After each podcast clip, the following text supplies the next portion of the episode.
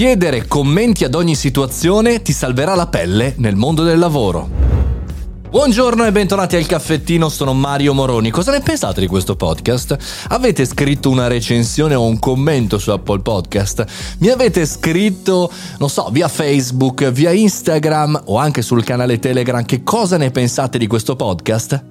È la cosa che mi serve di più. Mi serve di più veramente eh, più di tutto perché i commenti, le critiche, se costruttive, chiaramente, servono sempre.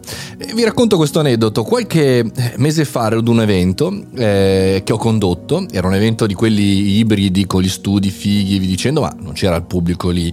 E, ehm, l'evento insomma, andava molto bene, anzi è andato molto bene, tutti molto contenti, il cliente, eh, gli sponsor, eccetera, eccetera e ho continuato io a rompere le scatole sui commenti, cioè eh, ho chiesto al regista se hai qualche commento, qualche critica alla mia conduzione mi scrivi una mail, ho chiesto al cliente siete contenti? Bene, ma cosa si può migliorare almeno nella velocità? Ho chiesto all'agenzia ma il ritmo che, che, che ho tenuto era buono, serviva di più oppure era meglio più lento?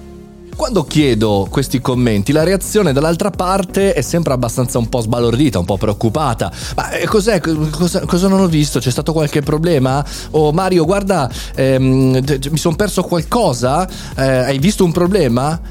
Ecco qual è il problema, è che, che, in realtà non c'è nessun problema, perché la maggior parte delle persone chiedono commenti, feedback, suggerimenti quando le cose vanno male per farle andare bene o quando le cose vanno malissimo per farle andare normali, mi viene da dire. Invece il bello dei feedback, delle richieste, delle critiche, dei suggerimenti è proprio l'esatto contrario, cioè quando le cose vanno male, grazie, se volete darmi suggerimenti bene, ma in realtà va cambiato tutto. Se invece le cose sono andate bene, sicuramente possono andare meglio, possono andare benissimo, no? Quindi se le nostre aspettative sono basse, è chiaro, non chiederemo a nessuno eh, commenti, ma se le nostre aspettative di lavoro sono alte verso un miglioramento continuo, costante, ogni singolo giorno, ogni singolo passo, continueremo a chiedere commenti. I suggerimenti, chiaro, non hanno tutti lo stesso peso, magari da una figura senior, dal cliente, dalla sua aspettativa, o dall'uomo che passa per strada, o da quello che guarda i tuoi video o ascolta i tuoi podcast, quella volta ogni tanto diciamo che il commento lo pesi il giusto.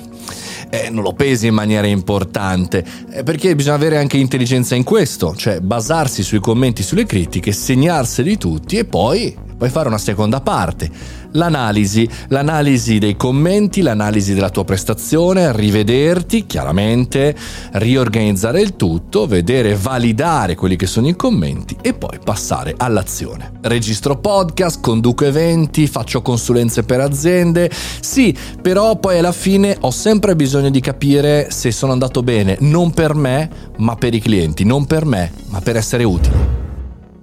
Ogni giorno una news, più sto facendo, come dire, una volta a settimana un suggerimento di quello che mi capita nella vita tutti i giorni, quello che faccio per vivere e che carpisco così dalle situazioni che mi capitano in prima persona. Fatemi sapere cosa ne pensate www.mariomoroni.it se volete conoscermi e scoprire che cosa faccio. Fate i bravi, ci sentiamo alla prossima puntata.